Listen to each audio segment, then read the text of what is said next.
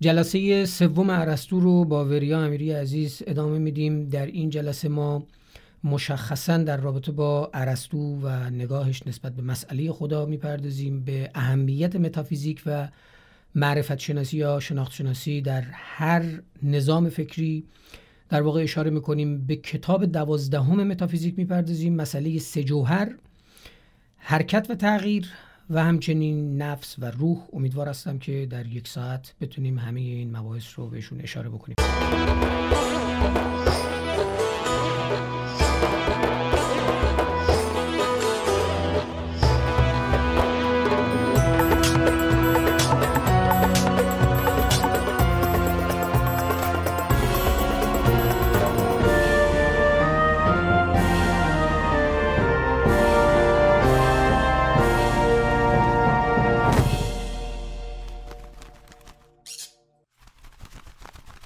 عزیز یک بار دیگه تشکر برای حضورت.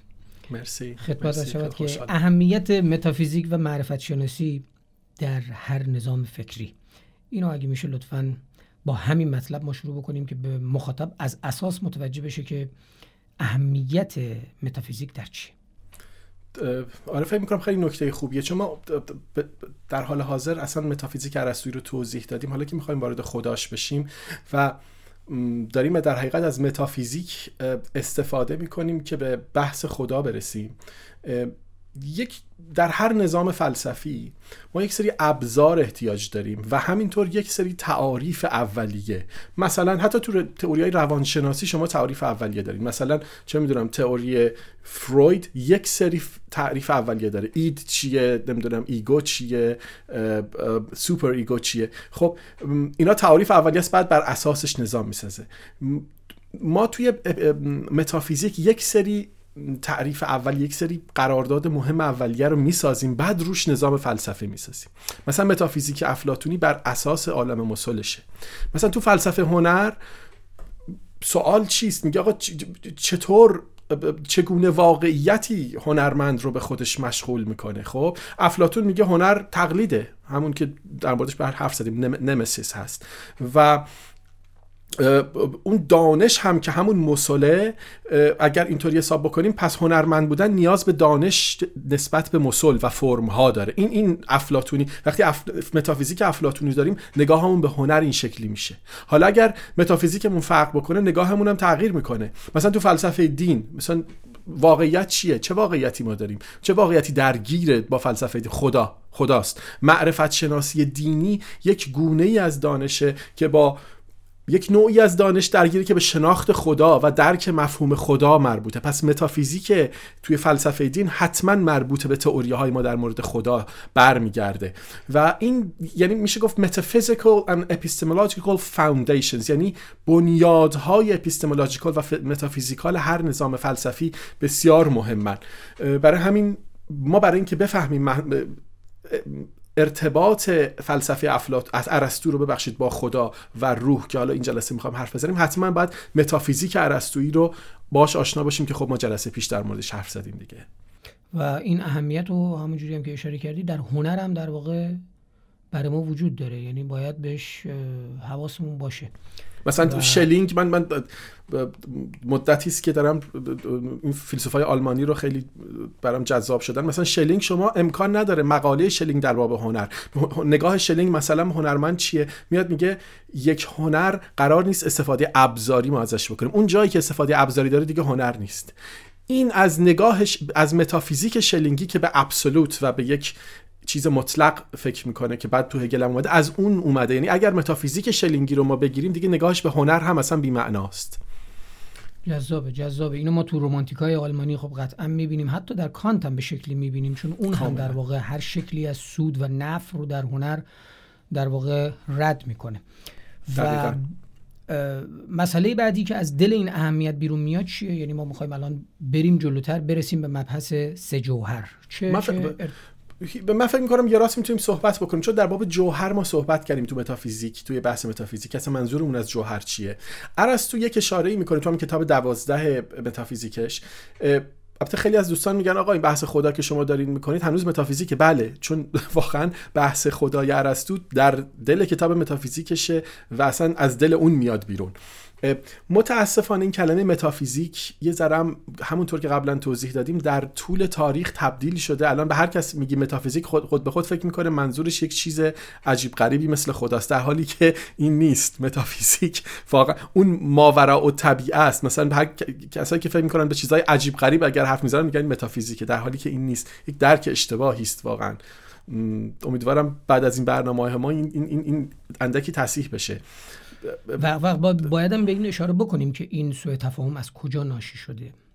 یعنی ما وقتی که به تفاوت خدای ارسطو و ادیان ابراهیمی می‌رسیم حالا من نمی‌دونم در این نقطه بهش اشاره بکنیم یا نه ولی این سوء برداشت در مورد متافیزیک از همونجا میاد که حالا من در ادامه شاید بهش اشاره فکر می‌کنم خیلی نکته آره نکته مهمی حتما باید یادمون باشه در مورد حرف بزنیم. خیلی مسئله مهمیه. سه تا جوهر رو توضیح میده ارسطو یا substance. میگه جوهرهایی که محسوس هست اولا محسوس منظورمون چیه؟ محسوس یعنی آن چیزی که توسط حواس قابل درکه. یادم lecturer ما استاد ما میگفتش که sensible سر sensible کلی هم ما خندیدیم سر کلاس چون sensible به انگلیسی ترجمه شده sensible هم به معنی عاقلانه است چیزی که sensible می‌گفت اون عاقلانه نه ها. sensible آن چیزی که توسط حواس قابل درک است. محسوس و فانی. اون چیزی این یه مدلشه. یه مدل دیگهش محسوس و غیر فانی یعنی ازلی. پس یک مدل نه محسوس و نفانی این خیلی مهمه. آنچه که محسوس و فانیه خب مثال براش زیاد یعنی با حواس ما قابل درکه ثانیا فانی است از بین رونده است. تا یک زمانی هست این به عنوان جوهر وجود داره یک زمانی نیست. مثلا یک حیوان تا وقتی که هست اون جوهر هست. وقتی که اون حیوان مرد تبدیل شد به چیز دیگری. جوهرش سابستنسش تغییر دیگه. وقتی جوهر تغییر کرد دیگه او نیست. پس فانی فانیست ولی قابل شناخت از طریق حواس ماست محسوس است. پس گیاهان و جانوران محسوسن و فانی. تا و تمام پدیده, پدیده هایی که در واقع ما می‌تونیم درکشون بکنیم از طریق کاملا. حواس کاملا دقیقا. قسمت دوم آن چیزهایی که محسوسن ولی فانی نیستن. این نکته مهمیه. منظورش اینجا اجرام سماوی بیشتر. اون چیزهایی که ما می‌تونیم درکشون بکنیم ولی همیشه هستن. این اجرام از... سماوی هم اشاره داریم می‌کنیم به کهکشان کهکشان ستاره خب ببینید اینجا این خیلی نکته مهمیه که ما ببینیم چگونه میشه که یک تاریخی که توسط یک فیلسوف انقدر تحت تاثیر قرار گرفته به خاطر یک درک اشتباه از فیزیک چگونه کل تاریخ به مسیر غلط رفته. چرا؟ برای اینکه جناب ارسطو نمی‌دونست که این اجرام سماوی ده میلیارد سال 5 میلیارد سال عمرشونه. بعدش میمیرن قبلش هم نبودن. این که همیشه هستن. و این این این یکی از اون بدبختی های تاریخ متاسفانه. بعد اینا رو در بحث حرکت هم داریم که احتمالا اساسا نمی‌دونستن که اینا حرکت هم می‌کنن. بله بله, بله. البته اندیشه های درخشان داشته ارسطو در این باب ولی بله درسته نمی‌دونستن که اینها چگونه حرکت می‌کنن اصلا حرکت ازشون ثابت گرفته بودن. به قول برای جنبندی اولین بار محسوس فانی که موجودات طبیعی در واقع اون چیزی که ما می‌تونیم درکشون بکنیم از طریق حواس هستن. ما گیاهان حیوانات. بخش دوم محسوس اما غیر فانی یعنی نامود نشدنی ازلی به شکلی که اجرام سماوی و آن چیزهایی که در کهکشان هستن. کاملا. eternal everlasting particulars. یعنی اون اسامی خاص همون پتیکولار ها مثلا وقتی میگیم ونوس یا مثلا ماه داریم به یک پتیکولار به یک اسم خاص اشاره می‌کنیم که اسم خاص ایترنال هست ازلی است و everlasting یعنی همیشگی است دیگه همون eternal everlasting. ببخشید من بعضی وقت انگلیسی به کار می‌برم. آره. اتفاقا درسته این. اینو این ما تاکید داریم. من دیده بودم یکی از عزیزانم تو کامنت ها نوشته بود چرا اینقدر واژه های انگلیسی به کار می‌برید؟ از قصد هست و به عمد هست در واقع. به این دلیل که در فلسفه من حتی می‌خوام تاکید بکنم در فلسفه از اساس سخت خواهد بود کسی بخواد درگیر فلسفه بشه و واژه های آلمانی رو هم نشناسه بله، این یکی بله. از معضلاتیه که حتی تئوریسین های بزرگی به حال اون کسانی که فلسفه پرداز هستن تئوریسین فلسفه هستن درگیر فلسفه هستن در ایران خودشون اذعان دارن که متاسفانه نادانستگی آنها در رابطه با زبان آلمانی به شدت ضربه می‌زنه چون همه بله. متون رو مجبورن از انگلیسی و فرانسه بیارن اصلا من وقتی شروع کردم به خوندن فلسفه آلمانی در یک جمعی بودیم که خب همه اساتید دانشگاه خیلی پیرپاتال انگلیسی بودن یعنی اوریج سنیش هفتاد بود و من اونجا مثل یک موج یک لنگ جوراب که جفتی نداره اون وسط اونا بودم و چیزی که متوجه شدم اینه که هر یک دقیقه شما چند کلمه آلمانی میشنیدی و من مونده بودم و اینا استفاده می‌گفتن هگل داره این کلمه رو میگه شلینگ داره این کلمه رو میگه. ناممکنه. و, و, و, واقعا من برام سخت بود چون من اصلا آشنا نبودم به آلمانی و احساس کردم چقدر کم میارم واقعا. و بعد توی آلمانی می‌دونیم بازم مثل هر زبان دیگه ای تا اندازه ولی چون تو زبان آلمانی به حال در هم تنیده شده با این بحث فلسفه بعضی از واژه های روزمره مثلا یه واژه‌ای مثل آف هبن بلند کردن. این خصوصا در فلسفه هگل اصلا یک جای دیگه ای میره بله، که در زبان عادی و روزمره در واقع استفاده نمیشه. از اونجا میشه معنی لغو کردن ابطال پذیری. حالا در صورت اصلا همین کلمه دازاین هایدگر هنوز که هنوز بیچاره کرده ما رو به انگلیسی هم. یعنی ما سرش مشکل داریم. ما چی ترجمه نمی کنیم اساسا اینو. از همون دازاین استفاده میشه. To be ترجمه کردن being ترجمه کردن یا there, there is something there's something there. یعنی یک چیزی آنجاست. در فارسی می‌دونی یه ترجمه من دیده بودم هستی در وجود. هستی در وجود یا هستی در یک کلمه باید براش پیدا کرد. یک هستیدن مثلا یک چیزی براش آه. پیدا کرد و گذاشت که کم کم معنادار بشه این واژه. بگذاریم. در هر صورت در قسمت سوم. بله بله. پس محسوس و فانی محسوس و فانی رو که گفتیم محسوس و غیر فانی رو هم گفتیم و نه محسوس نه فانی. یعنی آن چیزی که نه قابل درک است و نه فانی است. اینجاست که یه ذره دیگه وارد مقالطات میشیم دیگه. همینجا یک آدم ایفیست اگر شما در بحث های مدرن بعضی آدمی بپرسید آن چیزی که نه محسوس است و ازلی است و قابل درک هم نیست خب خب این تعریفش بنا مساویس با هیچ. تعریف این همون چیزی است که ما بهش میگیم هیچ. چیزی که نیست. ولی خب ارسطو براش تعریف داره. میگه everlasting particular یعنی آن چیزی که ازلی است و, و, و ولی تغییری هم نمی‌کنه.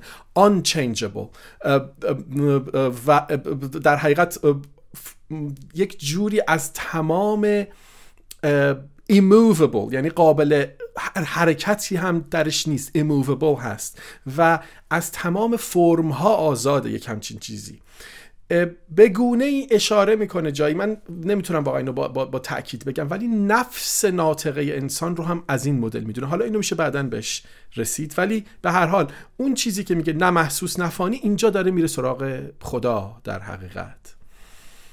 همینجا بمونیم یه کوچیک اشاره بکنیم. ما پیش از این خب آروم آروم ما دیگه ما داریم نزدیک میشیم به بحث تغییر و حرکت. چون اینجا بحث بحث عدم و وجود میاد. پارمنیدس در واقع ما تو فلسفه پیش سقراطی بهش اشاره کردیم و رسیدیم بهش. حرکتی نیست. که حرکتی نیست. چرا؟ چون وجود از ناوجود نمی‌تونه بیاد.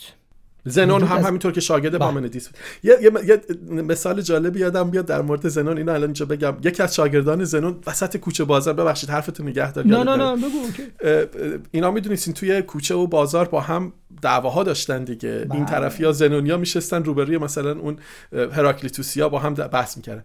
یکیشون اون وسط دعوا دستشو تکون می‌داده. از شاگردان زنون دستش از شونه در میره.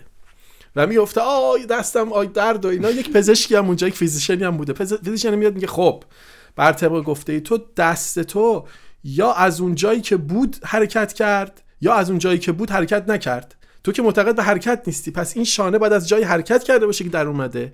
بر طبق تئوری تو اینکه اصلا این شانه تو حرکت هم نکرده. پس این اصلا نمی‌تونه ما نمی‌تونیم بپذیریم که از جاش در اومده باشه. و اون زنونیه انقدر دردش میاد میگه آقا ولمون کن تو رو خدا من قبول کردم. من شانه منو جا بنداز آره بگو ببخش در ادامه این بحث درسته. به این معنی که در هر صورت این یک امر جدی یک مشکل و مقوله اساسی در فلسفه بود در واقع که آیا واقعا جهان در حرکت است یا در ثبات. بازم اشاره می‌کنیم راکلیتوس چهارشانه پشت این قضیه میمونه که جهان از اساس در حرکت در یک رودخانه حتی دوبار نمیشه شنا کرد. یعنی شما وقتی میری تو اون رودخانه نه اون رودخانه رودخانه پیشینه نه خودت. آن انسان پیشین هستی. امروز ما می‌تونیم این قضیه رو بفهمیم که بهشم اشاره کردیم که حتی یک بار هم نمیشه در رودخانه حتی همون آن آره در واقع. ولی از سوی دیگه خب کسانی مثل زنون و همجوریم که اشاره کردیم پارمنیدس اشاره می‌کنن که از اساس حرکتی نیست و پارادوکس های معروفی هم که زنون پیش از این بهش اشاره کردیم. مسئله هم اینه که میگه وجود از ناوجود نمی‌تونه بیاد وجود از عدم در واقع نمی‌تونه بیاد. همچنین وجود از وجود هم نمی‌تونه بیاد. چون اگه چیزی که بوده خب بوده دیگه چه نیازی به وجود بعدی هست؟ ارسطو حالا آروم آروم بحث بالقوه بل بالفعل بهش اشاره میشه. ارسطو یک راه حلی ارائه میده که این راه حل اهمیت بالایی داره. اونم اینه که پیش از این در نزد زنون پارمنیدس هراکلیتوس یعنی دو نگاه حرکت باور و ضد حرکت عدم و وجود هر دو به معنای مطلق گرفته می شدن اما ارسطو میاد هر دوی اینها رو یعنی هم عدم رو و هم وجود رو مشروط می‌کنه. و بسامد انگار براشون تعریف می‌کنه در اون زبان فیزیکی انگار. تعریف میشه به یا تقسیم میشه به آن چیزی که بالقوه است و آن چیزی که بالفعل بالفعله بله. یک حرکتی بین این دو وجود داره. اول دو تا چند تا تغییر رو من بگم این نکته مهمیه. میگه چهار نوع تغییر داریم. یکی اولیش تغییر نسبت به کمیت. increase or diminish یعنی یا زیاد شدن یا کم شدن. اوکی؟ diminution یا increase. یکی این دوتا. دومیش تغییر نسبت به کیفیته. Alteration alteration کلمه. این این چند تا کلمه مهمن. تغییر نسبت به کیفیت. یعنی کیفیت یک چیز تغییر می‌کنه. سومین تغییر تغییر نسبت به مکان. locomotion این خیلی مهمه. locomotion رو این کلمه رو زیاد به کار می‌برم. کلمه لوکوموتیو هم از اون اومده. چیزی که نسبت به مکان در مکان در حال حرکت است. حرکت داره می‌کنه. و چهارمیش یه ذره گنگه. میگه نسبت به thisness یا نسبت به این بودن که احتمالا منظورش به وجود آمدن یا از بین رفتن. این هم یک مدل تغییر است که به هستی وارد شدن و و فانی شدن از بین رفتن. این هم یک مدل تغییره. ولی میگه همه اون چیزهایی که تغییر می‌کنن ماده دارن. شما نمی‌تونی بدون ماده تغییر کنی. صورت خالی نمی‌تونی باشی که تغییر کنی. خب صورتهای خالی تغییر نمی‌کنن. همونطور که این از این بخش با افلاطون هم یکیه. ولی میگه چیزی که تغییر می‌کنه باید ماده داشته باشه که یک مدل یا حرکت کنه یا نسبت به کمیت و کیفیتش تغییر کنه. یکی اینجور تغییرات رو باید داشته باشه. و میگه در طبیعت اون چیزهایی در طبیعت هم اون چیزها تغییر نمی‌کنه و ما تو فضا حرکت می‌کنن. اون چیزهایی که تو طبیعتشون تغییر نمی‌کنن کمیت کیفیتشون تغییر نمی‌کنه دارن حرکت می‌کنن تو فضا. یعنی حالا اینجا میشه این مدل ارسطویی رو یک مدلی توضیح شما مرکز رو زمین در نظر بگیرید Earth این مرکز.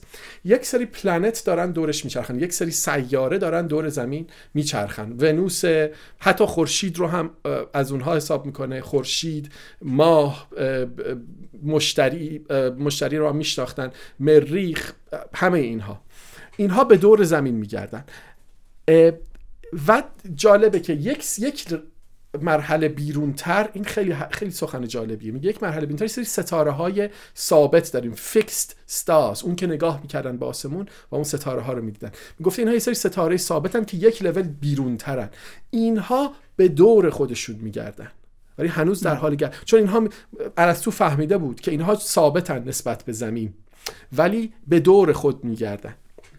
بعد میگه اون چیزی که رو سطح زمینه حرکت می‌کنه و از رو سطح زمینه فانیه. ولی اینهایی که به دور زمین دارن میگردن و locomotion دارن. locomotion یعنی از جنس تغییرشون از جنس locomotion هست. نه از یعنی از جنس حرکت هست. نه از جنس تغییر کمیت یا تغییر کیفیت. تا اینجاش واضحه به نظر؟ قابل فهمه. فقط برای اینکه مخاطب به درستی بتونه اینها رو حتی یادداشت بکنه یک بار دیگه این تغییرات اگه میشه. و بعد بگو لطفا که این تغییرات از چه منظریه؟ چون من الان می‌خوام به یه سری از به یه سه تغییر دیگه هم من می‌خوام اشاره بکنم. می‌خوام ببینم این تغییرات در واقع از چه منظری هست؟ این تغییرات توی کتگوری ها شنی در در کتاب های منطقش در مورد اینا حرف زده. داره میگه که آقا من اگه یک جسمی دارم این جسم اگر کیفیتش تغییر بکنه یک مدلی از تغییره. مثلا شما یک آبی داری اول صافه بعد گلالود میشه کیفیتش تغییر کرده. یا شما یک چوبی در این خوردش نصفش می‌کنین. در کم یعنی هم کیفیتش تغییر دادیم هم اندازش رو تغییر دادیم. یا چه می‌دونم یه مقدار آب داریم یه مقدارش خالی می‌کنیم در کم... کمیتش تغییر ایجاد شده. یا یه آدمی چاقه بعد لاغر میشه مثلا برعکس. خب اینها تغییرات کیفی و کمی هستن. یه مدل که تغییر دیگه حرکت این خیلی بحث جالبه. میگه ما حرکت داریم که تو خط راسته این حرکت تمام شدنی است یک مدلی از حرکته. از نقطه A می‌رسیم به نقطه B. این یک نوعی از locomotion هست که از A می‌رسیم به B. یک مدل دیگری از locomotion چیه؟ مثلا توی یک مربع ما حرکت کنیم. توی یک مربع که حرکت می‌کنیم در حقیقت اولی که روی خط بود بهش میگیم linear کسایی که ریاضی خونده باشن می‌دونن. تابع خطی بهش میگیم تابع linear تابع خطی. اگر که دور یک مربع داریم میریم میگیم rectilinear یعنی خطی است ولی مربع است. اینجوری روی rectangle هست یا روی مستطیل است. یک مدل دیگری از حرکت دوباره که locomotion ه این توی یک دایره است. میگه دایره مسیر perfect میگه دایره حرکت pure ه حرکت perfect ه حرکت خالصه. چون هیچ وقت تموم نمیشه. شما هیچ وقت به انتهای مسیر یا به یک جای خاص همه جا هم هر نقطه مسیر با نقطه دیگهش برابره. و این حرکت اجرام سماوی است.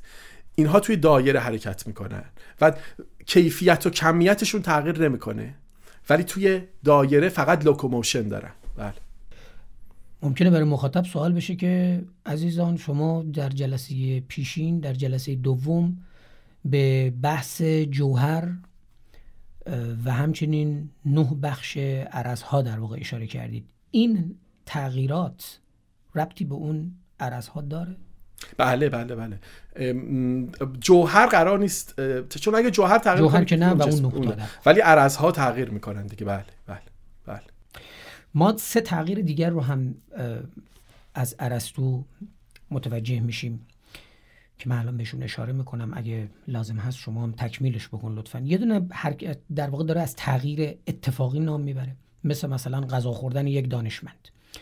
اینکه غذا خوردن ربطی به دانشمند بودن داره خب ربطی نداره چون هر کسی غذا می‌خوره و این اتفاقی است این تغییر. تغییری که داره اتفاق میفته دو از تغییر عرضی داره نام می‌بره. اونم تغییر به واسطه چیزیه که متعلقات اون چیز تغییر می‌کنن یعنی مثلا ما یک دوچرخه ای داریم این دوچرخه چرخش پنچره یا چرخش خرابه. ما چرخه رو وقتی که درستش می‌کنیم تصیحش می‌کنیم تعمیرش می‌کنیم میگیم دوچرخه سالم شد. یعنی تغییر یک جزء موجب میشه که در نهایت کل تغییر بکنه. ولی جوهر دوچرخه هر دو هر دو حالت بود آره. یک تغییر دیگه هست تغییر ذاتی هست. اینجا موقعی که خود موضوع داره تغییر می‌کنه. مثل اینکه گیاه رشد می‌کنه. یا دانه تبدیل مثلا به یک گل میشه. یا یک کودک تبدیل به یک انسان بالغ میشه. اینم سه به همین دلیل من اشاره می‌خواستم بکنم اونجا که اون تغییراتی که شما اشاره کردید با این تغییرات چه تفاوت هایی ممکنه داشته باشن که مخاطب بتونه این, این, این تفاوت ها رو متوجه بشه؟ من اون اینا همش یعنی همش که درست و مهمه فقط من می‌خواستم بگم تاکید رو locomotion بکنم که به این اجرام سماوی می‌رسیم. بگیم منظور ارسطو از تغییری که فقط حرکت درش هست چیه؟ چون این حرکت خیلی مهمه. پس جوهر در حقیقت دو مدل اینجا داره جوهر تعریف می‌کنه. یک مدلش everlasting locomotion داره یعنی یک مدلی که ازلی است و حرکت داره و یک مدلیش که فانی از بین میره دیگه در حقیقت. حالا نکته حالا سوال این مهمه. آقا این جوهر ازلی مثل خورشید مثل ماه مثل چه می‌دونم این اجرام سماوی چطور همیشه حرکت می‌کنن؟ این مگر می‌شود همیشه در حرکت بود؟ این چطور اتفاق میفته پس باید یک علت غیر قابل تغییر پشت اینها باشه. میگه must have an unchanging cause. یک unchanging cause یک علت غیر قابل تغییر. پس حالا اگه ما این مدل رو دوباره بکشیم زمین اجرام سماوی دور زمین بیرونتر ستاره های ثابت که دور خودشون میچرخن بیرون این کل universe ه این کل عالم هستی است بیرون این universe چی هست؟ یک چیزیه که outside the universe یک چیزی اونجاست که میگه unmoved mover یعنی متغیر غیر قابل تغییر. اون چیزی که یا ببخشید یا تغییر دهنده نه، حرکت. غیر قابل تغییر. و بله. یا یا یا حرکت ده... محرک بدون تحرک. این خیلی این خیلی کلمه درستری بود. آره من باید هم محرک بدون تحرک در آن چیزی که حرکت دهنده است ولی خود ثابت است. این آن موفد موور خیلی مهمه. و و بسیارم روش تاکید داره. یعنی اصلا میگه دون شعن خداست. حالا اینو در اون تعبیر خدایگانی میگه دون شعن خداست که اساسا توجهی بکنه به اون بخش تغییرها و به اون بخش دقیقا میگه که این علت علت العله رو هم اسمشو می‌ذاره. میگه که حالا چطور به جهان نیرو وارد می‌کنه؟ میگه نمی‌تونه این نیرو به جهان وارد بکنه. چرا؟ چون نیرو تغییر ایجاد می‌کنه. این خیلی حرف درستیه. این این بسیار حرف ظریف درستیه. میگه آنچه که خود تغییر نمی‌کنه مگه می‌تونه نیرو وارد کنه؟ اگر نیرو وارد کنه داره تغییر می‌کنه. پس این نیرو وارد نمی‌کنه. میگه پس این خدا در جهان دخالت نمی‌کنه. پاسخش اینه که نیرو وارد نمی‌کنه. پس علت فاعلی نیست. این خیلی اون چهار علت یعنی میگه علت فاعلی علت صوری علت مادی و علت قایی.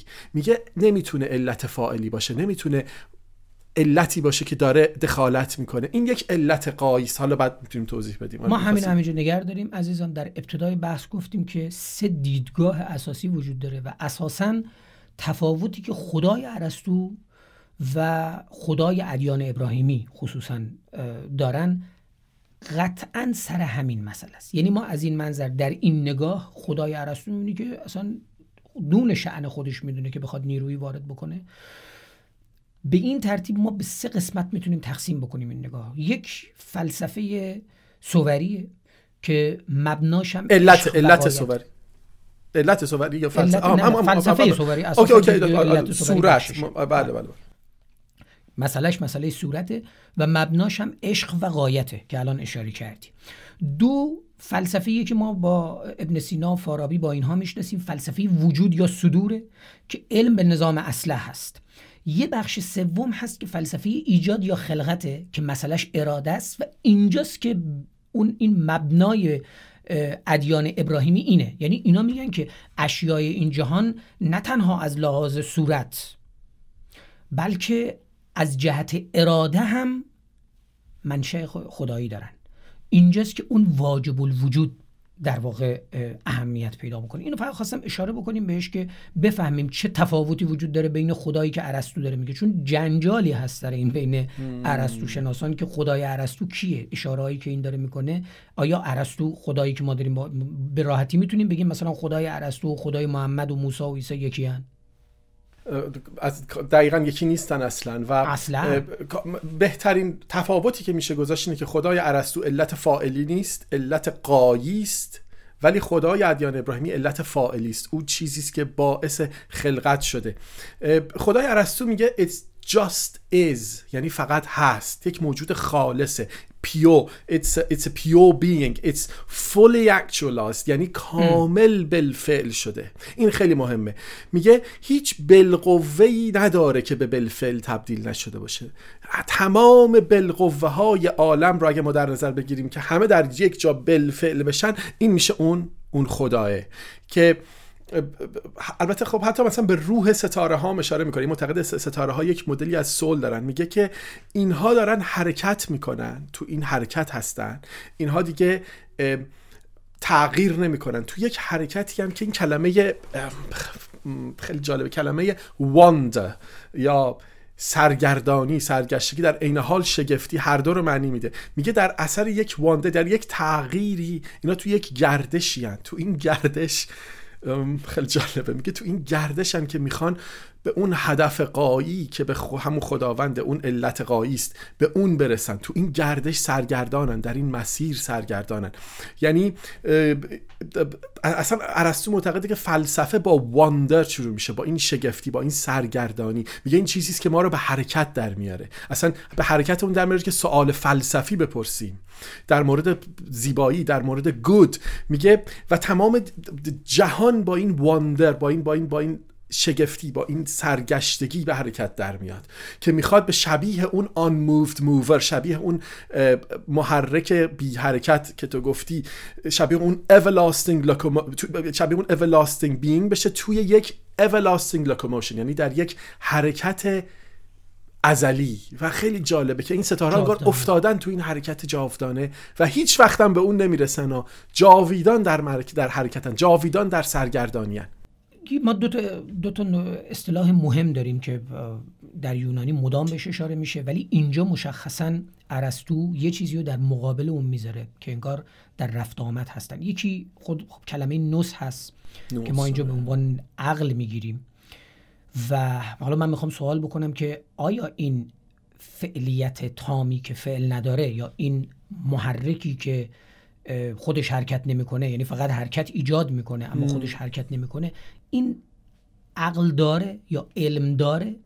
چون ما می‌دونیم که خدای ارسطو فاقد اراده و فعله. یعنی کار انجام نمیده به این معنی. تئوس در واقع. این این قسمتش به نظر من یه مقدار یه مقدار قابل چجوری بگم مناقشه آمیز متاسفانه. یک چیزی که هست فرم خوبی رو داره. یعنی به هر حال نیک است خدای ارسطو. ولی اینکه عقل داره به هر حال خدا میگه ارسطو میگه خدا یک کار می‌کنه. و اون یک کار چیه؟ اون یک کاری که در فکر خود اندیشه می‌کنه. دموکریتوس تنها کسی بود که می‌گفت که مثلا خب جهان و ستاره ها فقط یک ماده خالص خالی هن. اینتن هیچ چیزی ندارن. ولی باقی فیلسوفای یونانی باور داشتن جهان زنده است. جهان روح داره. یک چیز تالس همینطور فکر می‌کرد. ارسطو هم میگه که یک همچین روح یک همچین کانشسنسی هست ولی یه ذره معلوم نیست. میگه که میگه این خدای آن موفد موور هیچ کاری نمی‌کنه. کار نمی‌کنه. پس این اکچوالتیش یا بودنش رو چطور میشه توضیح داد؟ پاسخ ارسطو اینه که به خودش به فکر خودش فکر می‌کنه. این خیلی نکته جالبیه. میگه که اگر این unmoved mover یا این محرک بی حرکت به چیزهای بیرون خودش فکر بکنه خیلی با میگه به چیزهای بیرون خود اگر فکر بکنه اون علل خارجی او رو تکون میدن حرکت درش ایجاد می‌کنه. دیگه unmoved mover نیست. داره به چیزهایی از بیرون فکر می‌کنه. میگه نمی‌تونه outside input داشته باشه. همچین چیزی چیزی که یک input ی از هیچ ورودی از بیرون نداره. در فکرش وارد نمیشه. و اگر ایده جدیدی هم حتی خدا بگیره خیلی جالب. میگه اگه ایده جدیدی به کلش بزنه یک نوعی از اکتیویتی یا یک نوعی از هر یک چیزی یک اتفاق یک فعلی ایجاد میشه که قبلا نبوده و این خداوند در تناقض میفته چون این خداوند خدایی است که تمام بالقوه هاش به بالفعل تبدیل شده. حالا یک همچین چیزی که بالفعل کامله اگر درش تغییر ایجاد بکنیم دیگه بالفعل کامل نیست.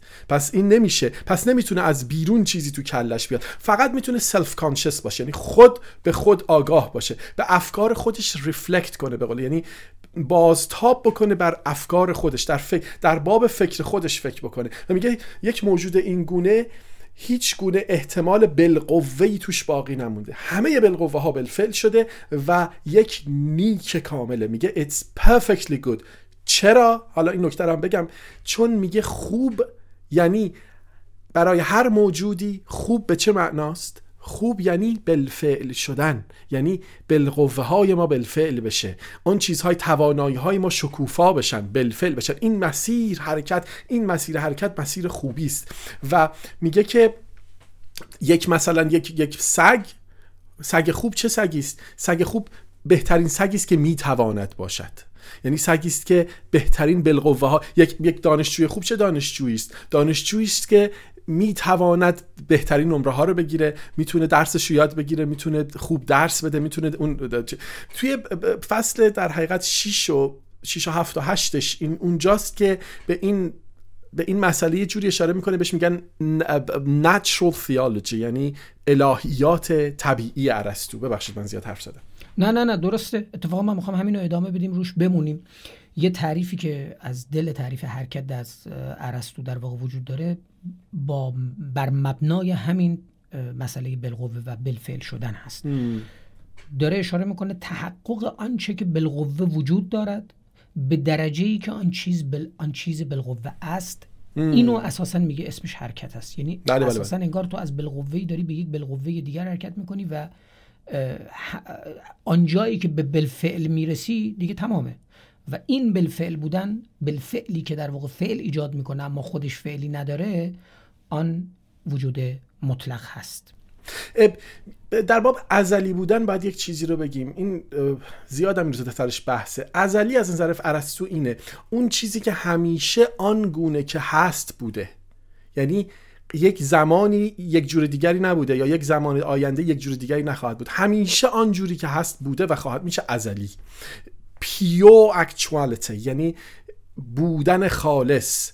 و که این حالت تو چه, چه موقعیتی اتفاق میفته چه چیزی بودن خالص خالص پیور اکچوالتیه یا چیزی که وجود نداره که هیچیه هیچه یا هیچ یا چیزی که همه چیز رو داره همه بالقوه ها شده. یعنی این دو حالته که می‌تونه اتفاق بیفته. حالا من فکر می‌کنم میشه از ارسطو یک نقبی به همه خدایی زد ولی فکر می‌کنم تصور اشتباهیه. بعضیا هستن بعضی فیلسوفا که در ارسطو یک مدلی از پانتئیسم می‌بینن.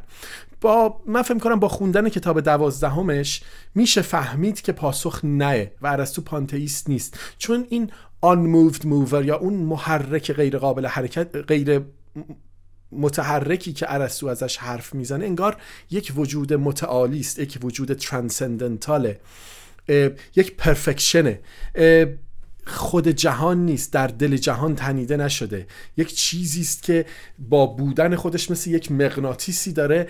این حرکت ها رو در جهان ممکن می‌کنه و همه به سمت او می‌خوان حرکت کنن. مثل او بشن تو این دور باطل افتادن. یک این مفهوم فلک و چرخ که توی ادبیات فارسی استفاده شده کاملا مفهوم ارسطویه یعنی در گوش دلم گفت فلک پنهانی حکمی که قضا بود ز من میدانی در گردش خود اگر مرا دست بودی خود را, بگر... خود را برهاندمی ز سرگردانی. یعنی کاملا این نگاه که آقا این فلک در گردشه و در گردشیه که خودش هم نمی‌تونه از این گردش رها بشه. و حالا همین فکر کنم تا اینجا کافی باشه اگر. چون در مورد طبیعت داری صحبت می‌کنی من به یه تقسیم بندی هم اشاره بکنم. اونم تقسیم بندی که ارسطو داره در رابطه با موجودات طبیعی و موجودات مصنوعی. در واقع وقتی داره از موجودات طبیعی نام می‌بره همون عناصر ساده خاک آتش هوا باد هستش که حیوانات گیاهان و همه عناصر از اون در واقع تشکیل شدن. و مبناشون هم مبنای وجودشون هم با تغییر و اصل حرکت و سکون داره اتفاق میفته و اونجایی هم که داره در مورد مصنوعات صحبت می‌کنه از اساس مصنوعاتی نیست که اولا که اون چیزهایی که توسط انسان ساخته شده ولی اونها هم در درون خودشون تغییراتی دارن. ولی این تغییرات تغییراتیه که از خارج به اینها در واقع داره اجبار میشه داره وارد میشه. توی فیزیک ارسطو من یه دو, دو سه جمله رو در واقع یادداشت کردم که اینها شاید کمک بکنه. یه جد میگه که طبیعت بنیاد مادی چیزهایی است که در خود یک اصل حرکت یا تغییر را دارا باشند. حالا این اصول حرکت یا تغییر چه هستن شاید بتونیم توی جای اشاره بکنیم. در جای دیگه داره اشاره می‌کنه میگه طبیعت شکل یا فرم. اینجا هم فرم فرم جدا نشدنی مگر در ذهن هست در واقع یا اون چیزی که صورت مینام طبیعت شکل یا فرم چیزهایی است که در خود یک منبع حرکت را دارا می باشد اما ما تا اینجا الان به این مسئله اشاره کردیم که آن محرک بدون حرکت آن علت غایی که می‌تونه همه چیز رو در واقع تغییر درشون ایجاد بکنه ولی خودش تغییر نکنه چیست؟ در جای دیگه ما با طبیعت و طبیعتا مصنوعات روبرو هستیم طبق گفته ارسطو. چطور ممکنه که متحرکی محتاج محرکی خارج از خودش باشه؟ منظورت اینه که طبیعت چطور تغییر می‌کنه؟ منظورت این طبیعت دقیقا چطور حرکت می‌کنه؟ بحث ارسطو اینه که طبیعت همیشه در مسیر بین بالقوه و بالفعل قرار داره و تو این واندر داره حرکت می‌کنه. یعنی یک حرکت دائمی در طبیعت هست. چرا؟ چون می‌خواد به علت قایی برسه که خداست. علت قایی چی بود؟ هدف از تغییر بود. یعنی می‌گفت وقتی مثلا یک بارانی میاد علت قایی که زمین سیراب بشه خب؟ و باران می‌خواد به اون علت قایی برسه. پس طبیعت می‌خواد به علت قایی خودش برسه. و حتی معتقده که انسان هم با به سمت خدا رفتن می‌خواد به علت قایی نزدیک بشه. یعنی و چطوری نزدیک میشه؟ میگه با تفکر در ذات همون علت قایی با تفکر در ذات خدا. یک یک تأثیری ارسطو به شدت خیلی شدید گذاشته توی فیلسوفای بعد از خودش که تو همونطور که تو اشاره کردی توی فلسفه اسلامی. یعنی این مدل خدای ارسطویی این مدل خدایی است که متولد کرده تئیزم و دئیزم هر دوی این دوتا رو. دئیزم به معنی دادار باوری خدا انگار. یعنی یک مدلی از خدا که دخالت نکننده است. تئیزم یا تئیزم به معنی خدا باوری منتها خدای مدل ادیان ابراهیمی خدایی که دخالت می‌کنه. این خیلی مهمه. و پنتیزم هم که در موردش حرف زدیم همه خدا یعنی خدا در دل طبیعته. این خدای ارسطو ولی خالق نیست. این خیلی نکته مهمه که اولش هم تو اشاره کردی. علت فائلی نیست. علت قایست وقتی خالق نیست پس به کجا می‌رسیم؟ به اینکه این جهان همیشه بوده. در مدل سیستم ارسطویی اصلا یونانی ها هم به این باور داشتن که معتقد به یک نقطه آغاز نبودن. معتقد بودن جهان همیشه عالم همیشه بوده و این خود این علت قایی هم همیشه بوده و این حرکت هم همیشه هست و این, این علت هم این کسی نیست که حل میده که نیرو وارد می‌کنه. هیچ تغییری احتیاج وارد نمی‌کنه. در حقیقت اصلا احتیاج نداره که تغییری وارد بکنه. چون تمام ماده جهان یعنی material of the cosmos تمام ماده جهان همیشه بوده توی کیهان ازلی و می‌خواد تو این هر... تو این تغییر این ماده تو این گردش می‌خواد به سمت اون علت قایی نزدیک بشه و حالا مثلا توی فیزیک جدید ما میگیم اینرشا یا اینرسی قانون اینرسی تا حدی خیلی جالبه تو سیستم ارسطویی میشه توضیحش داد. چون چیزی که همیشه داره تکون می‌خوره و استکاک نداره همیشه تا ابد تکون می‌خوره. منتها مشکل سیستم ارسطویی اینه که نمی‌دونست که این میگم این ستاره و سیارات از یک زمانی شروع به حرکت کردن یک زمانی هم وای میستن. و به هر حال یعنی برای اینکه علت فاعلی باشیم باید کاری بکنیم باید نیرو وارد کنیم. با وارد کردن نیرو به مرحله تغییر وارد میشیم. پس به یک خدایی تبدیل میشیم که خدای نیرو وارد کن... از خدای نیرو وارد نکننده این خیلی جالبه. از خدای نیرو وارد نکننده به خدای نیرو وارد کننده تبدیل میشیم. دو تا خدای مختلفن. خدایی که نیرو وارد نمی... پس داره تغییر می‌کنه. پس قرار نبود تغییر کنه. چون unmoved مووره پس نمی‌تونه نیرو وارد کنه. پس بی... این خیلی جالبه هره خانه شما با ذهن اتئیستی قاعدتا تمایل داره که ارسطو رو به شکلی ببره به این سمت. اما واقعیتش اینه که نشانه هاشو داریم ما. و بیچاره تقصیرم نداشته. یه جایی هم که داره از تغییر نام می‌بره مثلا سقفی که میگه خراب میشه یک میگه همیشه بین در این تغییر یک مانعی وجود داره و اون مانع در واقع انگار صدی هست که اون صد وقتی که برداشته میشه حرکت اتفاق میفته. مثل اینکه مثلا خب قانون جاذبه رو نمی‌دونستن. نمی‌دونست چه اتفاقی میفته می‌گفت سقف وقتی که خراب یعنی اون ستون رو ما برداریم سقف میاد پایین. در هر صورت چیزی که ارسطو بهش اشاره می‌کنه چیز جذابیه. میگه اصل و منشأ حرکت در اشیای طبیعی نه به معنای تولید کننده حرکت هستن بلکه به معنای این نکتهش مهمه استعداد دریافت حرکت. بله بله, بله. و این همون چیزیه که خب الان به درستی هم بهش اشاره کردی رابطه ای که بین امر بالقوه و امر بالفعل وجود داره. در یه جایی ما در ادامه اون سه تغییری که داشتیم بهش اشاره می کردیم تغییرات اتفاقی تغییرات ارزی و تغییرات ذاتی از دل تغییرات ذاتی هست که بازم ما یه سه تغییری داریم که یکی از این تغییرات بسیار مهمه که تو بازم اشاره کردی در رابطه با اجرام طبیعی در واقع بود. ولی من فقط برای اینکه بهش اشاره بکنم اینو تکرارش بکنم که ما سه حرکت ذاتی متفاوت هم داریم. یه حرکت طبیعی که عامل محرکه در درون خود شی هست مثل حرکت حیوانات که از نیروی خودشون در واقع دارن استفاده می‌کنن. دو یه حرکت طبیعی هست که عامل محرکه در خارج از شی هست. اینجا حرکت طبیعی جماداته و خب همین چیزی هم که اشاره کردیم. چون این قانون قانون جاذبه رو نمیشناختن سقوط و عروج چیزها فکر می‌کردن که به خاطر موانعی که وجود داره. سومی حرکت جبری که عامل محرکه در خارج از شی هست. که اینم بازم خودش تقسیم می‌کنه ضرورت های حرکت رو. که بازم من این ضرورت های حرکت رو بهشون اشاره می‌کنم. از یک داره از عامل محرک نام می‌بره. آن چیزی که عامل ایجاد حرکته. دو داره از خود متحرک امر متحرک نام می‌بره. آن چیزی که حرکت می‌کنه. سه داره از زمان نام می‌بره. آن چیزی که حرکت داره درش انجام اتفاق میشه. میفته درش داره اتفاق میفته چهار از مبدع نام می‌بره. منشأ حرکت. از کجا شروع شده؟ و پنج داره از غایت نام می‌بره. هدف و سویه حرکت. خیلی عجیبه. من و- که علاقمند سیاست و هنر هستم می‌بینم تمام این ضرورت های حرکت رو ما همین الان می‌تونیم در سیاست و هنر رو هم بفهمیم. اصلا من هنوز معتقدم شاید نابغه ترین فرد تاریخ بوده. حالا یه عده میگن نیوتن شاید بوده نابغه ترین فرد تاریخی یه عده میگن مثلا کسایی مثل شرودینگر. حتی انیشتن نه شرودینگر یا پلانک یا اینها. ولی واقعا من فکر می‌کنم ارسطو تو یک جایگاه دیگری است. توی اون دوران یک مدل عجیبی ذهن این آدم کار می‌کرده. من نمی‌دونم این چی کار می‌کرده با این کلش نمی‌دونم. خب بانی هم بود دیگه. ما همینو اشاره کردیم که پیش از ارسطو ما نظم منطقی نظاممند به این شکل نداشتیم. یعنی رسما معلم واقعا. معلم اول دیگه اصلا در فلسفه اسلامی هم بود. معلم اول میگن فارابی رو معلم دوم. آره.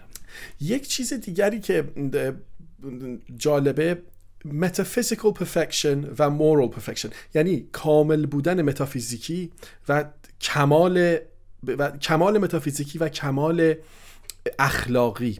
به نظر میاد حداقل این برداشت منه که منظور ارسطو اون اولیه است. کامل ترین موجودی که میشه بهش فکر کرد. یعنی خدایی که متافیزیکلی پرفکت هست. به تمام بالقوه هاش بالفعل شده.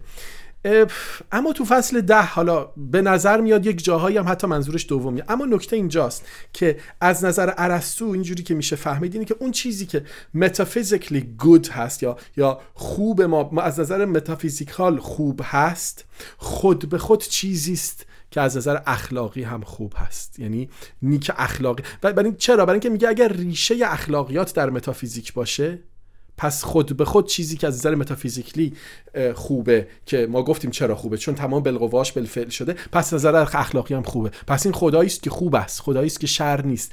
یه اشکالی که میشه به نظر من گرفت اینه که اگر ما فکر بکنیم که همه چیز یک بالقوه یک چیز به بالفعل تبدیل شده.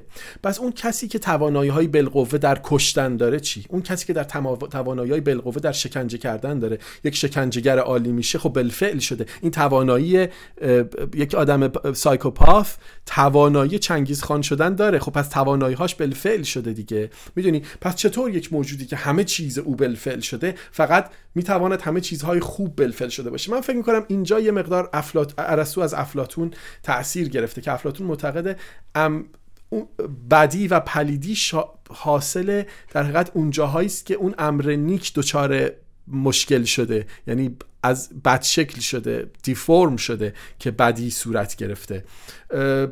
و یک یک یه نکته جل- جل- در همین زمینه من یک فیلسوف آمریکاییه که الان دیگه پیر شده نمی‌دونم هنوز زنده است یا نه. من در باب ارسطو خیلی چیز جالبی نوشته. هنری ویچ فکر کنم. هنری ویچ توی Indiana University درس میده. ایشون میگه که مسیحی هم هست. میگه در باب خدای ارسطو چیز جالبی میگه. میگه خدای ارسطو میگه میگه ارسطو میگه که این خدا این خداست که معیاره. دیگه انسان معیار همه چیز نیست. چون قبل از ارسطو افلاطون ما می‌دونیم در موردش هم حرف زدیم. این سوفیستا که حرف خیلی جالبی می‌زنن و اینجا من با سوفیستا موافق ترم که میگن انسان معیار همه چیز است. و خیلی تیزبین بودن. میگن اصلا شعارشون این بود که انسان معیار همه چیز است. انسانه که داره تعیین می‌کنه. این جهان خوب چیست بد چیست؟ چون نسبت به خودش داره جهان رو تفسیر می‌کنه. ولی خدای ارسطویی اوه که معیاره. چون اوست که علت قایی است. دیگه انس... ارسطو رسما داره میگه انسان معیار همه چیز نیست. قطعا اینو ناشی از تفکرات افلاتون باید بدونیم و همچنین پیش از اون سقراط. اگه فکر می‌کنی به اندازه کافی یا حداقل تا- آنجایی که در توان این بحث بود. به بحث حرکت و تغییر و. بحث جوهر بحث از اساس بحث متافیزیک اشاره کردیم ما می‌تونیم در برای پایان بندی این بحث به بحث روح نفس و روح بپردازیم. این نکات متأخری هم که الان گفتیم ما در ادامه فکر کنم جلسه بعدیمون باید به بحث اخلاق بپردازیم اتیک. و بله. اونجا ما ناگزیری هستیم به هر حال دوباره نقبی بزنیم به بحث خوب خیر و این اخلاق ارسطویی خب خیلی هم مهمه. واقعا اصلا فلسفه اخلاق اصلش برمیگرده اصلا اوریجینش ارسطوه به نظر من و بسیار مهم. خب اگر در باب روح بخوایم حرف بزنیم تصور ارسطو از روح خیلی تصور متفاوتی است از اونجایی که ما فکر می‌کنیم. یعنی اگه برگردیم به داستان سابستنس و جوهر ارسطو داره روح رو یک بخ جدا از ماده نمی‌دونه. این رو باید خیلی بهش دقت کرد. یعنی آن اون چیزی که ماده اینو با جرأت میگی وریا چون من دیدم که نظرات در این زمینه خیلی با, با چیزه با, با احتیاط در مورد این میگن. مناقشه برانگیزه این داستان. می‌دونم. من آره موافقم. من من بکنم تو توضیح بیشتر معلوم بشه منظورمون چیه. ارسطو میگه که آقا اون توانایی هایی که یا کپاسیتی هایی که یک بدن داره یک یک شیعی داره یک بادی داره اون چیزیست که روح اون ره مثلا روح یک تبر توانایی قطع کردنه. ولی اگه تبر پلاستیکی ما داریم که میدیم دسته بچه دیگه این روحش توانایی قطع کردن نیست. روحش سرگرم کردن اون بچه است.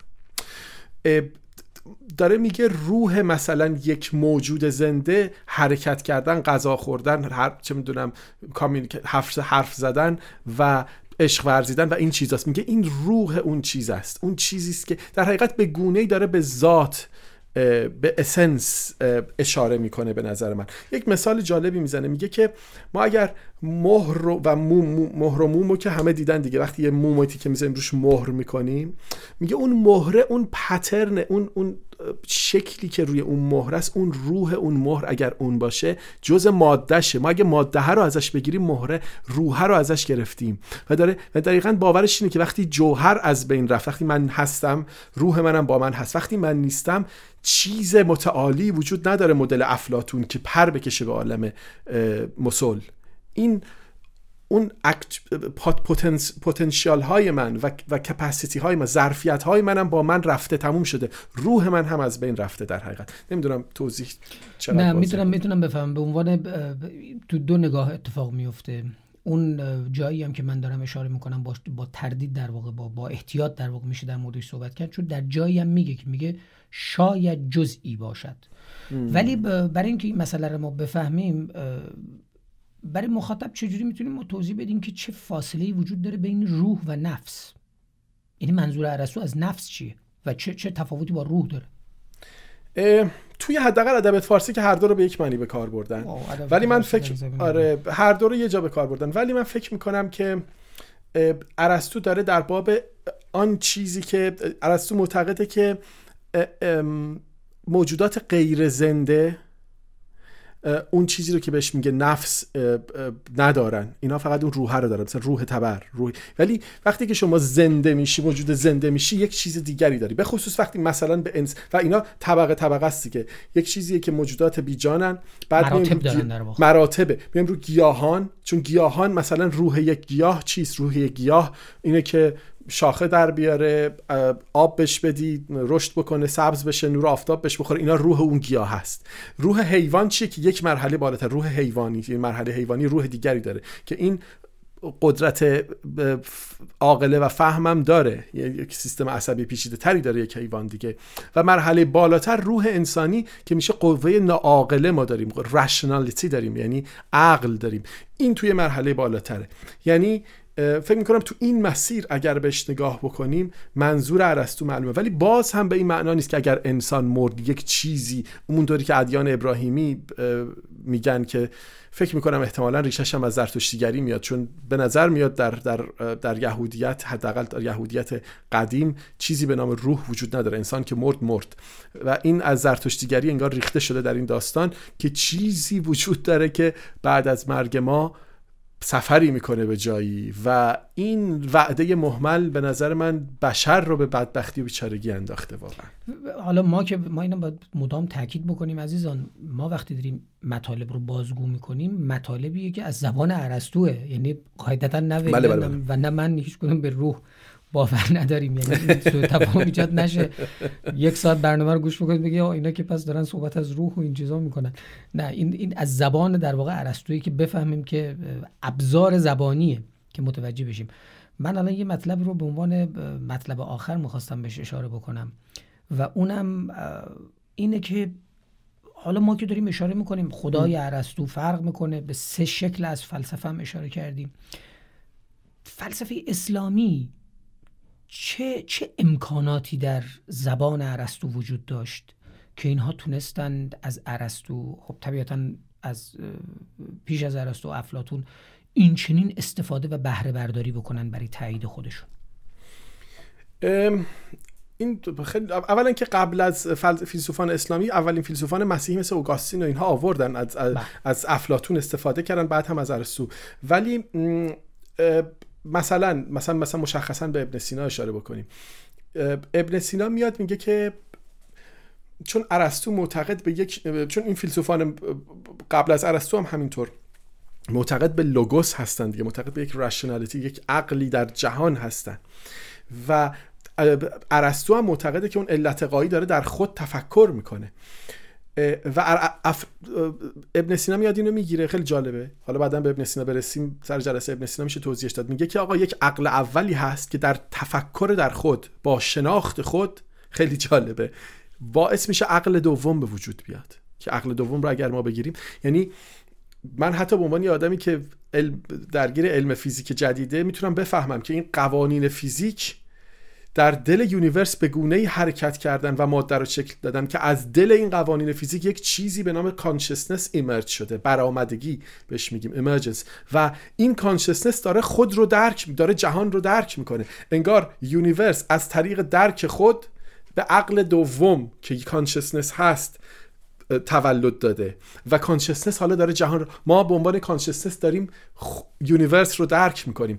و این بحث میگه ماهی از سر گنده گردد نی ز دم عقل اول راند بر عقل دوم. این این مثلا تاثیرش توی ابن سینا که عجیب غریبم زیباست اون داستانی که مدلی که ابن سینا صحبت می‌کنه. ولی این نگاه علت العلل آن موفد موو اون چیزی که اون بالاست خیلی خوب تونستن بیارنش و بگن آقا ما هی علت علت علت باید بریم عقب تا برسیم به یک علت العللی و یک ابزار به دست می‌کنه.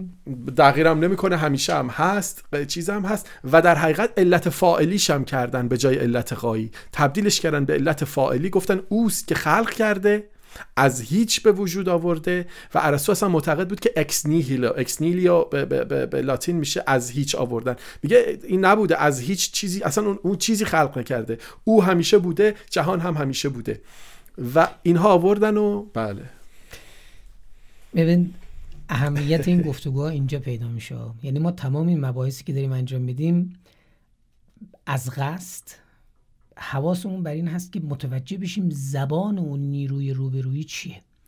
چجوری اینا تونستند برای قرنها حالا اون چیزی که ما نامش رو خرافه مینامیم یا اساسا یا شبه علم مینامیم یا به حال غیر علمی مینامیم تبدیل به چیزهایی بشه که قرار باشه زندگی واقعی آدم ها رو سامان بده دخالت بکنه. یعنی از آن چیزی که افلاتون میگه پیش از اون سقرات میگه بعد ارسطو میاد با زبان سفت و سخت نظاممندش می‌کنه تا اون رساله خمینی راه درازی نیست. اونا هم علمی بودن ولی می‌رسه به یه سری از نتایجی که یه دفعه که اون نگاه خیر محض اون نگاهی که داره میگه خدا اینجوری نیست که به قول ارسطو فقط یه جایی باشه و هیچ حرکتی هم نکنه. نه خدا دم دستشویی هم دنبالت میاد بهت میگه کدوم پا رو کجا کی بذار. تا این اندازه می‌تونه قضیه خطرناک باشه. به عنوان یک ابزار استفاده کردن یک دوستی می‌گفت حالا می‌گفت کلمه حالا من کلمه رو حالا خیلی دوست ولی می‌گفت بچه آخوند وقتی خطرناک میشه وقتی که رفت فرانسه و فلسفه جدیدم یاد بگیره. اونجا دیگه خیلی خطرناک میشه. نه که من کلمه رو گفتم. یعنی یعنی به, به, کسی که درگیر یک سری باور خرافی است شما ابزار اپیستمولوژیکال هم به دستش بدی؟ و اگر اون آدم اونقدر صداقت نداشته باشه و اونقدر هوش نداشته باشه که از این ابزار استفاده کنه باورهای اولیه خودش رو اول نقد کنه. ببینه آیا درستن یا نه. و از اون ابزار جدید استفاده کنه برای توجیه ایمان خودش برای توجیه باور خودش. میشه آکویناس. میشه آکویناس میشه ملا صدرا میشه چه می‌دونم داریم دیگه نزدیکاشو داریم دیگه شریعتی رو داریم. بله این همه ما درس داریم که ولی نکته ای که باید به نظرم خیلی مهمه اینه که ببینیم آقا ارسطو با یک درک ناقصی از فیزیک یک سری صحبت ها کرده که اگر این ارسطو ما بیان رفتیم بهش می‌گفتیم آقا احتمالا یک بیگ بنگی بوده یک زمان پلانکی هست. قوانین این جهان بر طبق چهار نیروی اصلی فیزیکن. ما اتم داریم. دیگه آیا فکر می‌کنیم ارسطو این نظام metaphysical رو درست می‌کرد؟ خب معلومه درست می‌کرد.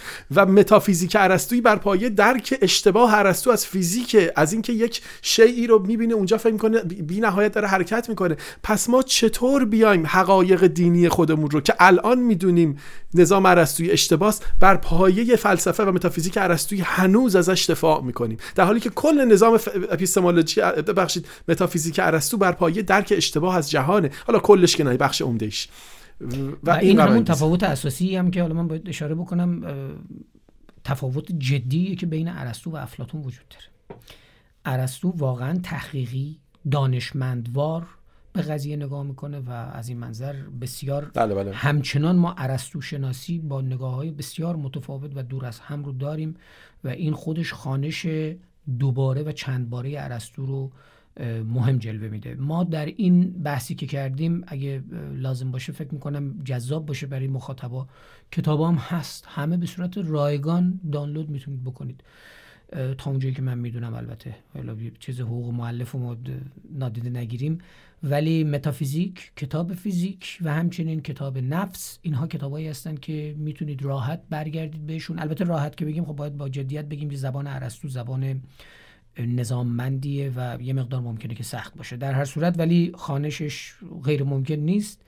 و ما دیگه لازم نیست مثل ابن سینا و فارابی صد بار چهل بار بشینیم بخونیم من من پیشنهاد میدم که کسانی که دوست دارن ارسطو رو بخونن در عین اینکه دارن خود کتاب متافیزیک رو می‌خونن در باب همه واژه ها ترمینولوژی ها عبارات می‌تونن همون آن حتی سرچ اینترنتی بکنن.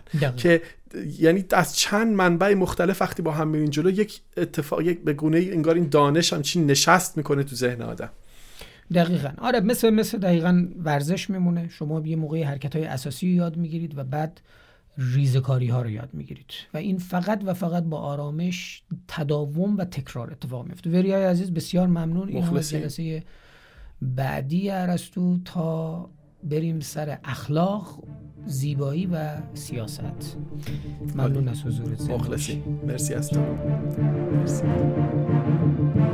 Thank you.